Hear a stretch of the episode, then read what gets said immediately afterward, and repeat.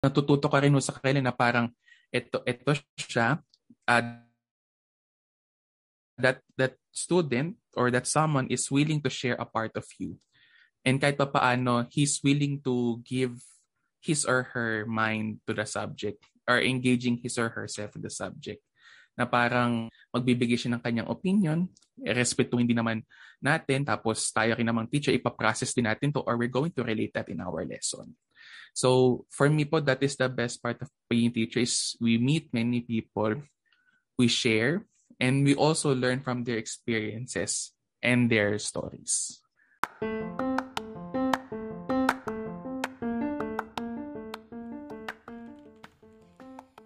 Ever Garrison once said that a teacher is a compass that activates the magnets of curiosity, knowledge, and wisdom in the pupils. Welcome to Teacher Talks, and also known as special series where I invited friends and colleagues. And here is the second part of my conversation with Sir Oyo.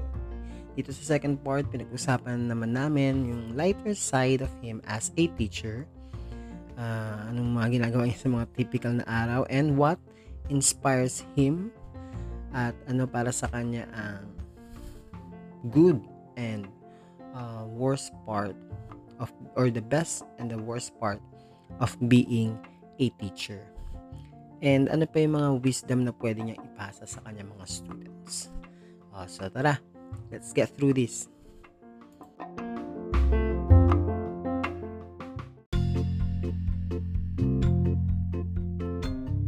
So it's safe to say na isa kang cool teacher na may pagka-stricto minsan.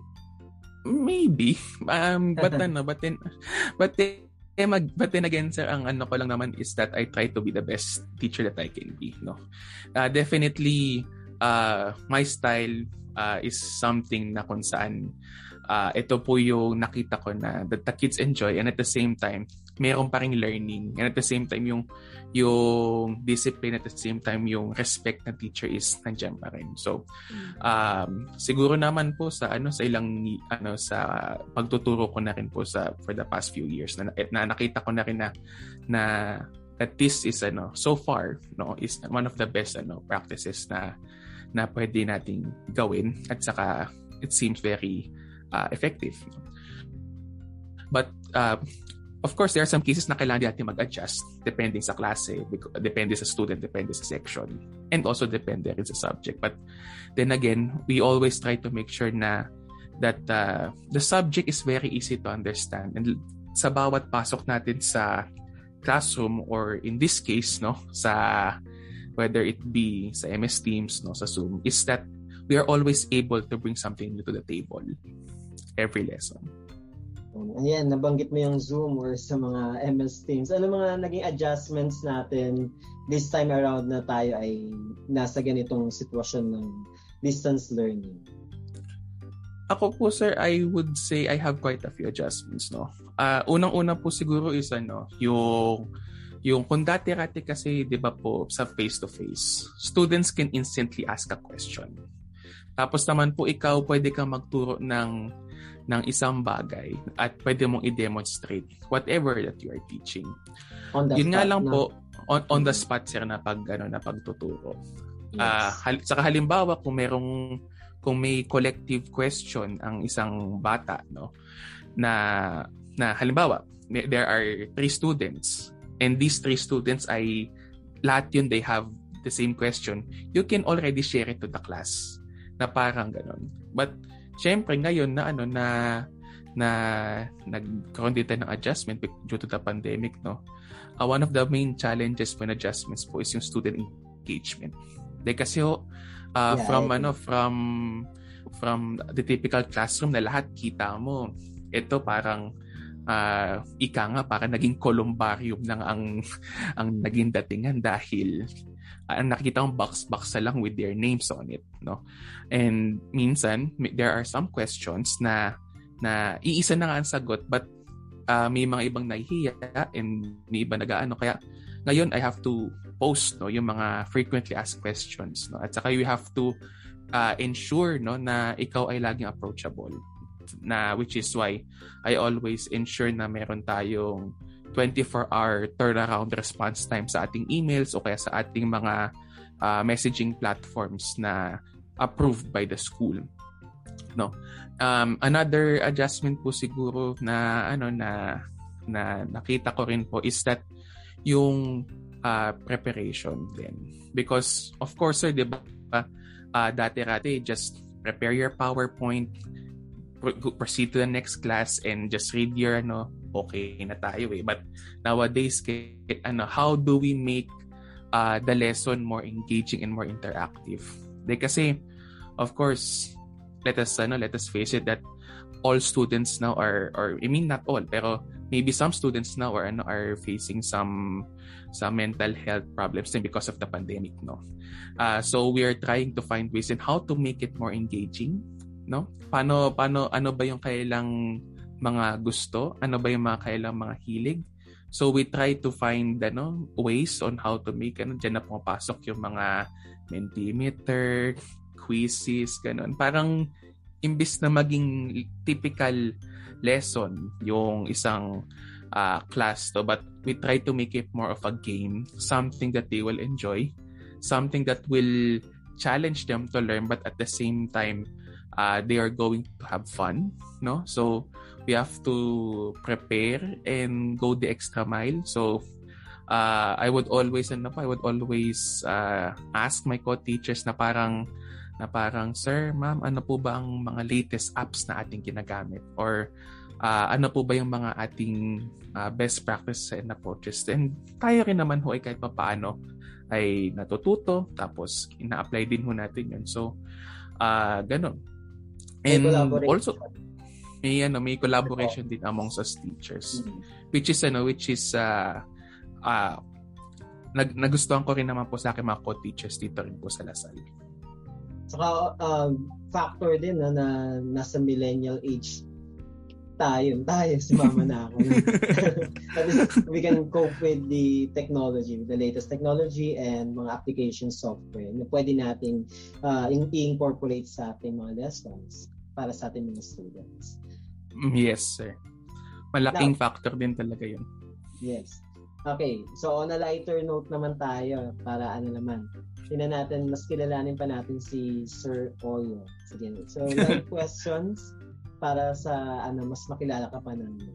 Okay. First question would be uh, ito, what would the students be surprised to find out about you? Ano yung uh, maring hindi nila alam nang imo lang sasabihin at maririnig nila if ever uh, marinig nila itong podcast na ito? Aha.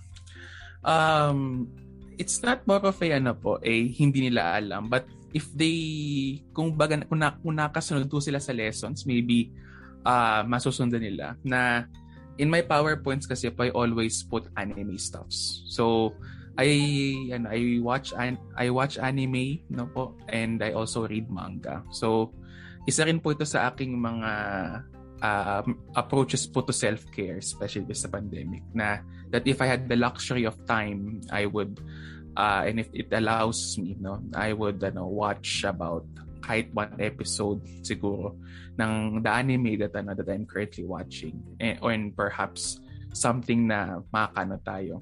And also, um, siguro po other than yung anime that I also have yung interest po na pagdating sa kotse na parang just open up a topic when it comes to the automotive industry, car brands, what kind of cars that and this, that and the like. Parang uh, dyan na magbubukas and never ending ng kwentuhan.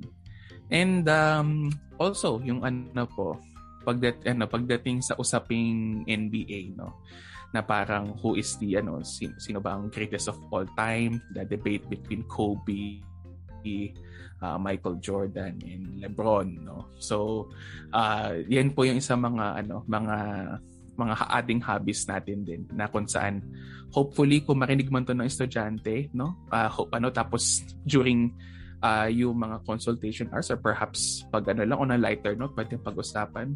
Uh, yeah pwede pwede naman. Na si Sir Oyo pala ay ano So aside sa kanyang teacher personality, meron pa siyang other life mga anime, cars, basketball. Tama ba?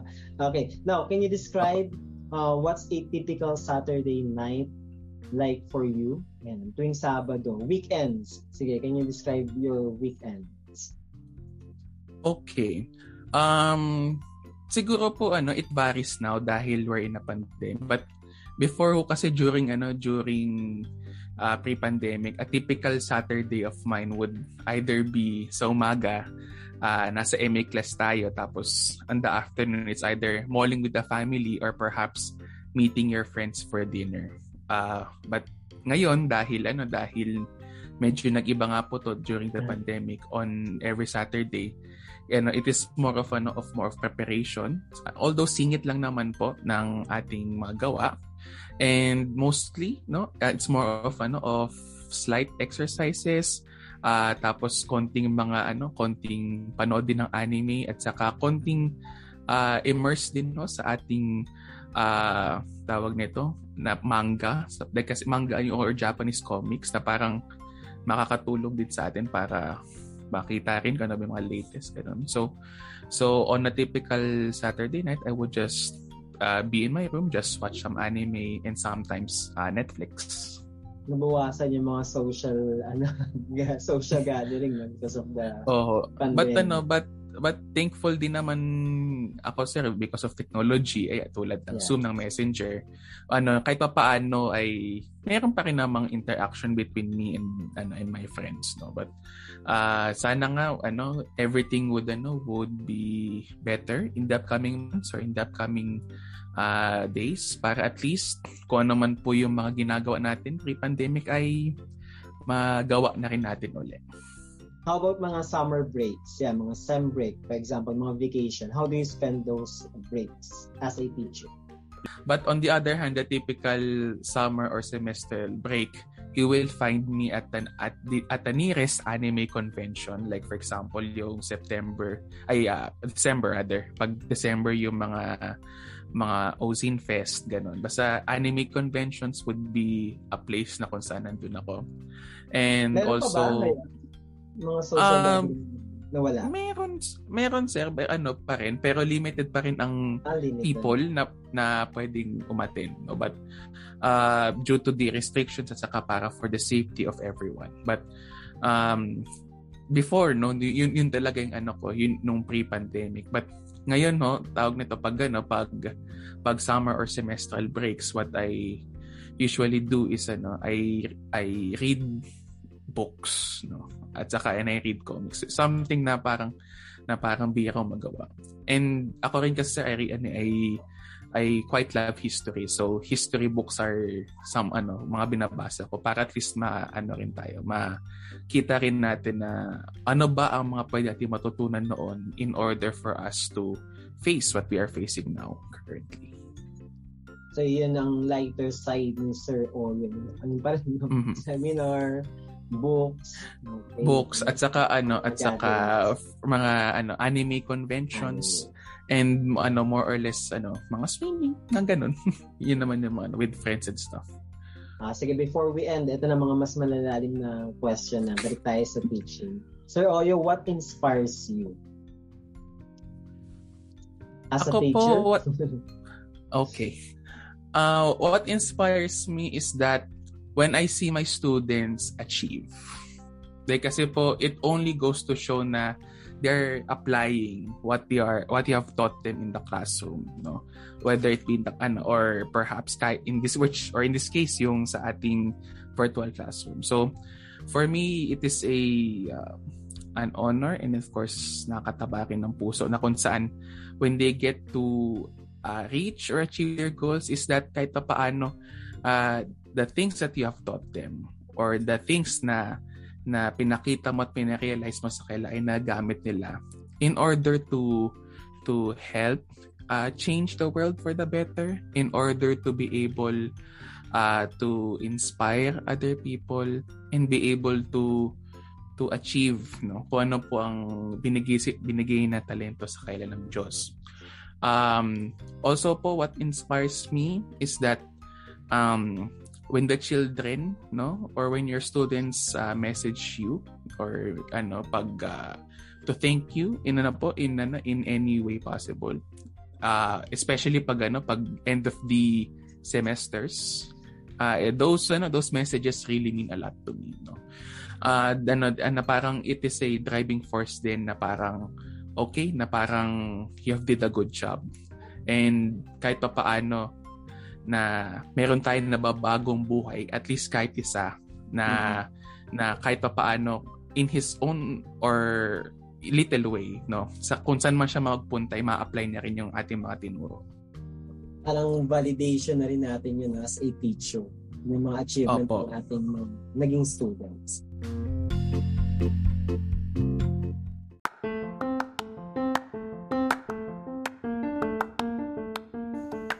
And before we continue with our episode, I would like to thank Liger Coffee for making this episode possible.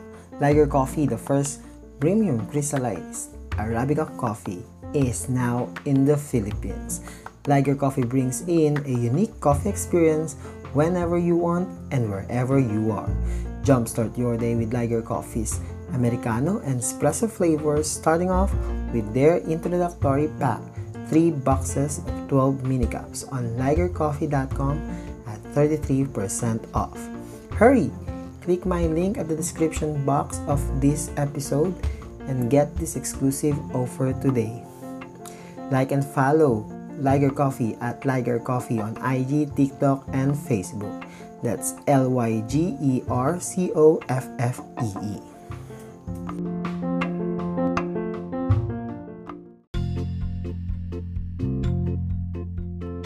Okay. Now, what's the uh, what do you think are the best and the worst things about being a teacher? Okay. Uh, start muna po ako sir with ano, with the worst. Kung gusto mag uh, sa worst muna. What's the worst thing about um, being a teacher? Siguro sir ano lang naman tawag nito. Uh, paperwork lang, no. Although it's part of the job naman talaga. But uh, um ano, kung ito naman po talaga ay makatulong din sa atin din na ano to help monitor the child and to be able to to correctly assess kung siya ba ano then uh, nako-compensate naman siya kahit paano but hopefully no ano po na parang na parang tayo rin na ay madededicate natin ng ating sarili ng buo into teaching and for us also to be open to learning Like kasi po ano eh, I have read in uh, one ano in one statistic that that that most teachers daw po ay nakukulangan na ng time for self-improvement because of some paperwork. I do not know po if this applies to ano to other schools as well but uh hopefully nga po ano that, for sure. but ano but uh hopefully nga po tawag nito um uh, magkaroon din po ng konting adjustments din or parang konting tweaking lang din to make the load of the teachers uh, bearable din. Para at least meron din tayong time no to balance out uh, ourselves to to better improve ourselves. Like, kasi at the end of the day naman po, sino rin naman makikinabang kundi yung ating mga stakeholders din. Pag magaling si teacher, of course, it would bring glory to the school. And of course naman, pag magaling din si teacher, all the more that uh, the students would learn uh, more. So, uh, yun lang naman po siguro ang nakikita ko ano part which is the paperworks. But um, then again, kung ito naman din po makatulong, medyo nakaano rin naman. Uh, best and part best about part? being and the best part about being a teacher naman po is that being able to meet many people and hear their stories. Whether it be your students, whether it be your co-faculty, whether it be the parents sometimes, ganun. At least natututo ka rin sa kanila na parang ito ito siya uh, that that student or that someone is willing to share a part of you. And kahit pa paano, he's willing to give his or her mind to the subject or engaging his or herself in the subject na parang magbibigay siya ng kanyang opinion, respetuhin din naman natin, tapos tayo rin namang teacher, ipaprocess din natin to or we're going to relate that in our lesson. So, for me po, that is the best part of being teacher is we meet many people, we share, And we also learn from their experiences and their stories. A lifelong, ang talagang siya, no, learning process ang teaching profession din. Okay. Apo. Now, if you could pass on any wisdom to your students, what would you share? Okay. Ang masasabi ko lang po sa aking students, no, uh, just continue uh, what you're ano what you're doing. Kung saan ka magaling, uh, be sure to to be able to ano to parang uh, pagyamanin mo pagyamanin mo ito. Huwag din natin sarilinin ang ating mga talents, i-share din natin. Kung ano naman yung mga tinuro sa atin ng ating mga teachers is to be able to impart it with others. At huwag din natin kakalimutan na na laging magpasalamat sa ating uh, pong may kapal, of course. Huwag din natin kalimutan din na na magpasalamat sa ating mga teachers, sa ating mga magulang or sa ating mga guardians. And of course, uh, sa mga gustong magano, gustong mag-edu, uh, ma- ang mapapayo ko lang din sa kanila is um, dapat tayo po ay ay merong desire at saka meron din tayong puso para makapagsilbi at makapagbago ng buhay.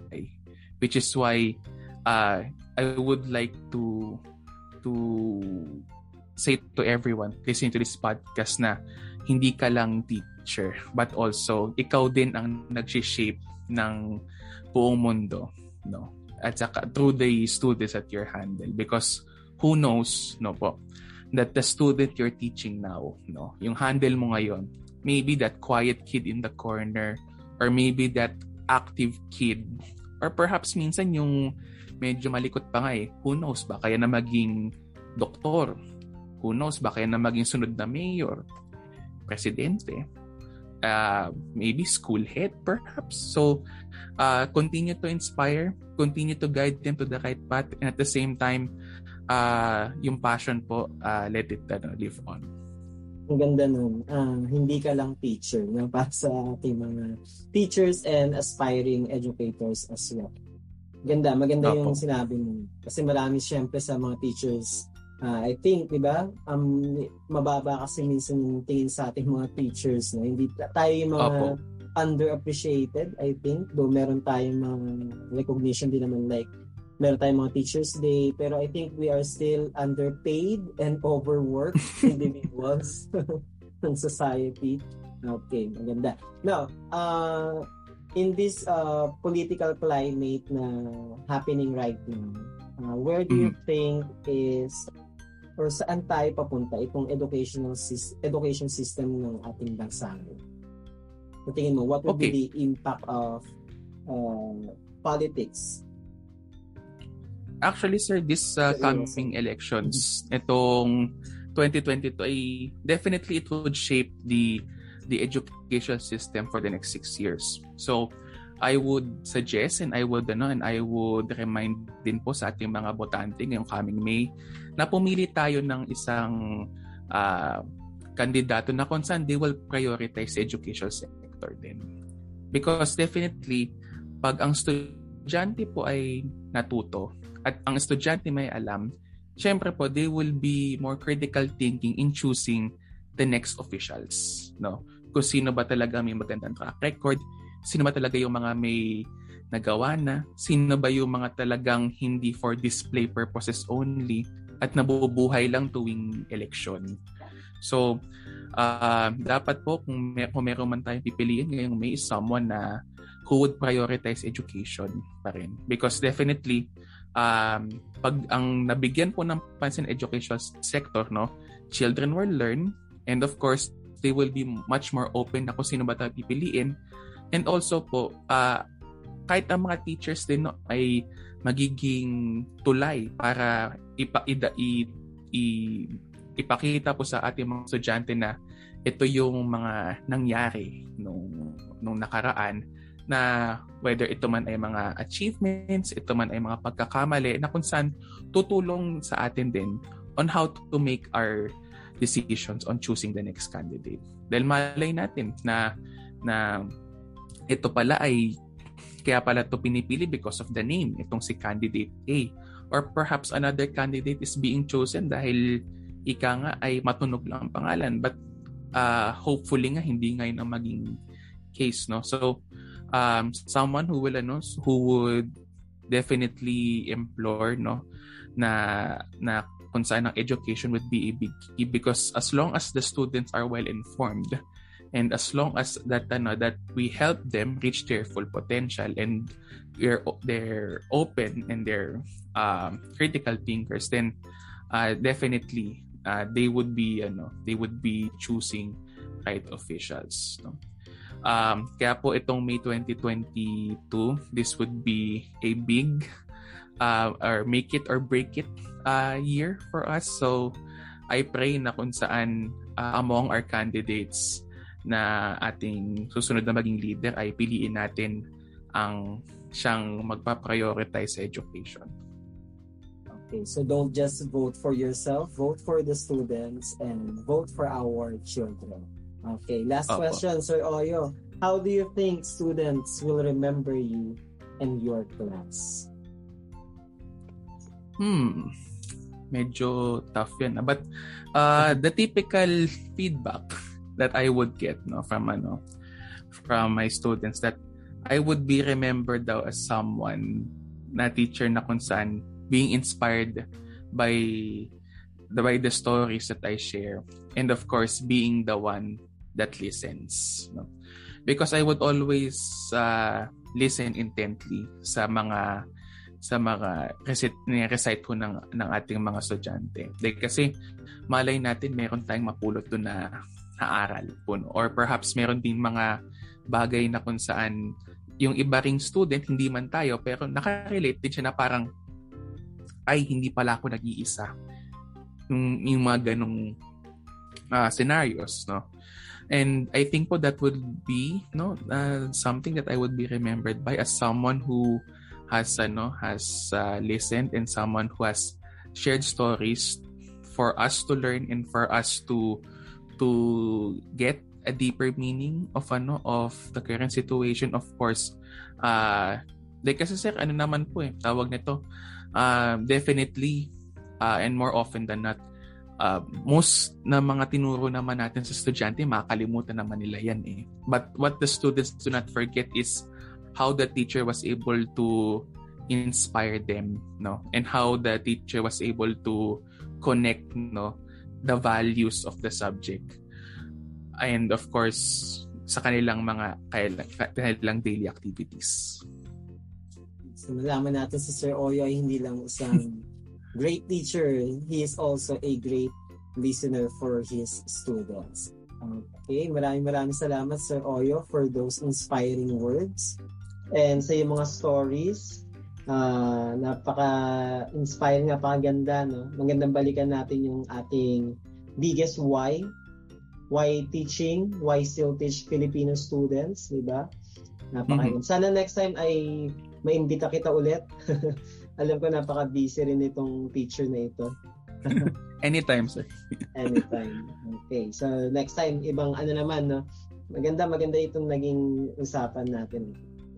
Maraming maraming, maraming, maraming salamat, Sir Oyo, and have a good night. Okay. thank you very much po sir okay. Bye, sir.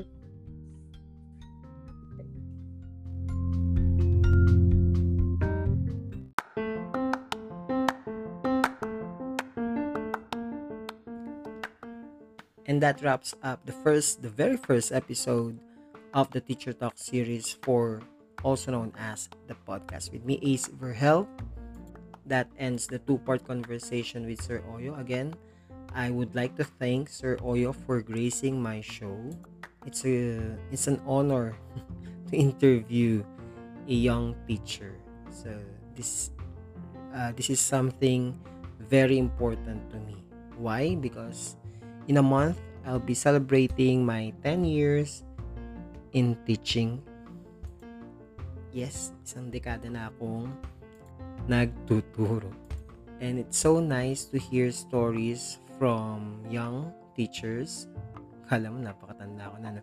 Uh, nauna lang ako ng konti kay Sir Oyo. I think I'm 5 years older than him or siguro mga 10 years, I don't know. But that conversation or this conversation refuels my passion for teaching. It takes me back in time. It makes me feel uh, my younger self. The conversation reminds me of my younger self. Nga, siguro mga 10 years from now or even siguro mga 15 years ago. Ah, 10 years. 10 years ago or mga 10 to 15 years, I mean. It's not that the passion was already out or wala na or it runs out. But but this one is a parang refreshers. parang refreshers course. Nakakatuwang nakakatuwang makarinig ng mga stories from younger generation or from younger teachers. And yun, I am so grateful that I have I am given a chance. I have been given a chance to interview such a brilliant uh, teacher and a friend of mine. Okay, that's all for today's episode. Thank you so much again sa ating mga listeners, students, teachers, my friends. Kasi napakaraming ano no. Sana nga maraming nakapakinig or nakikinig ng ating podcast. At kung nagustuhan ninyo, sana uh, please like, share this podcast kahit itong episode na to or share the whole podcast. Share the link to your family, sa mga kaibigan, sa mga co-teachers, sa mga students, and your loved ones. Send me a voice message. Gusto kong makarinig ng messages, feedback, positive and negative reactions to my podcast. Dito lang sa link dyan sa description box ng aking episode, meron diyang link for my uh, where you can leave a voice message. Please like and follow my Facebook page, aka also known as the podcast with Ace Verhel. There you can also send me your messages and your feedback. And I hope to uh, to get some feedback, uh, to read some messages from you, my dear listeners, para naman sa inyo itong aking podcast. Follow me on Spotify. Hit the bell button to get notified on fresh new episodes. And please, uh, kung na-follow nyo na rin lang, lagay, uh, lagyan nyo na rin ng 5-star ratings. Again, hindi kayo makakapaglagay ng rating dyan sa Spotify kung hindi naman kayo nakinig ng kahit isang episode. So, yun. Para, ano, clear tayo doon. So, after hearing this episode, you might as well click that uh, star rating and leave me a 5 stars, please. And thank you in advance. And lastly, you can also listen to my podcast sa Anchor.fm, Stitcher, Apple Podcasts, and Google Podcasts. Again, thank you and we'll keep in touch on the next episode of AKA, also known as the podcast with me, Ace Verhel, where we get to talk about different life lessons from different perspective. Okay, hear from you soon. Bye everyone.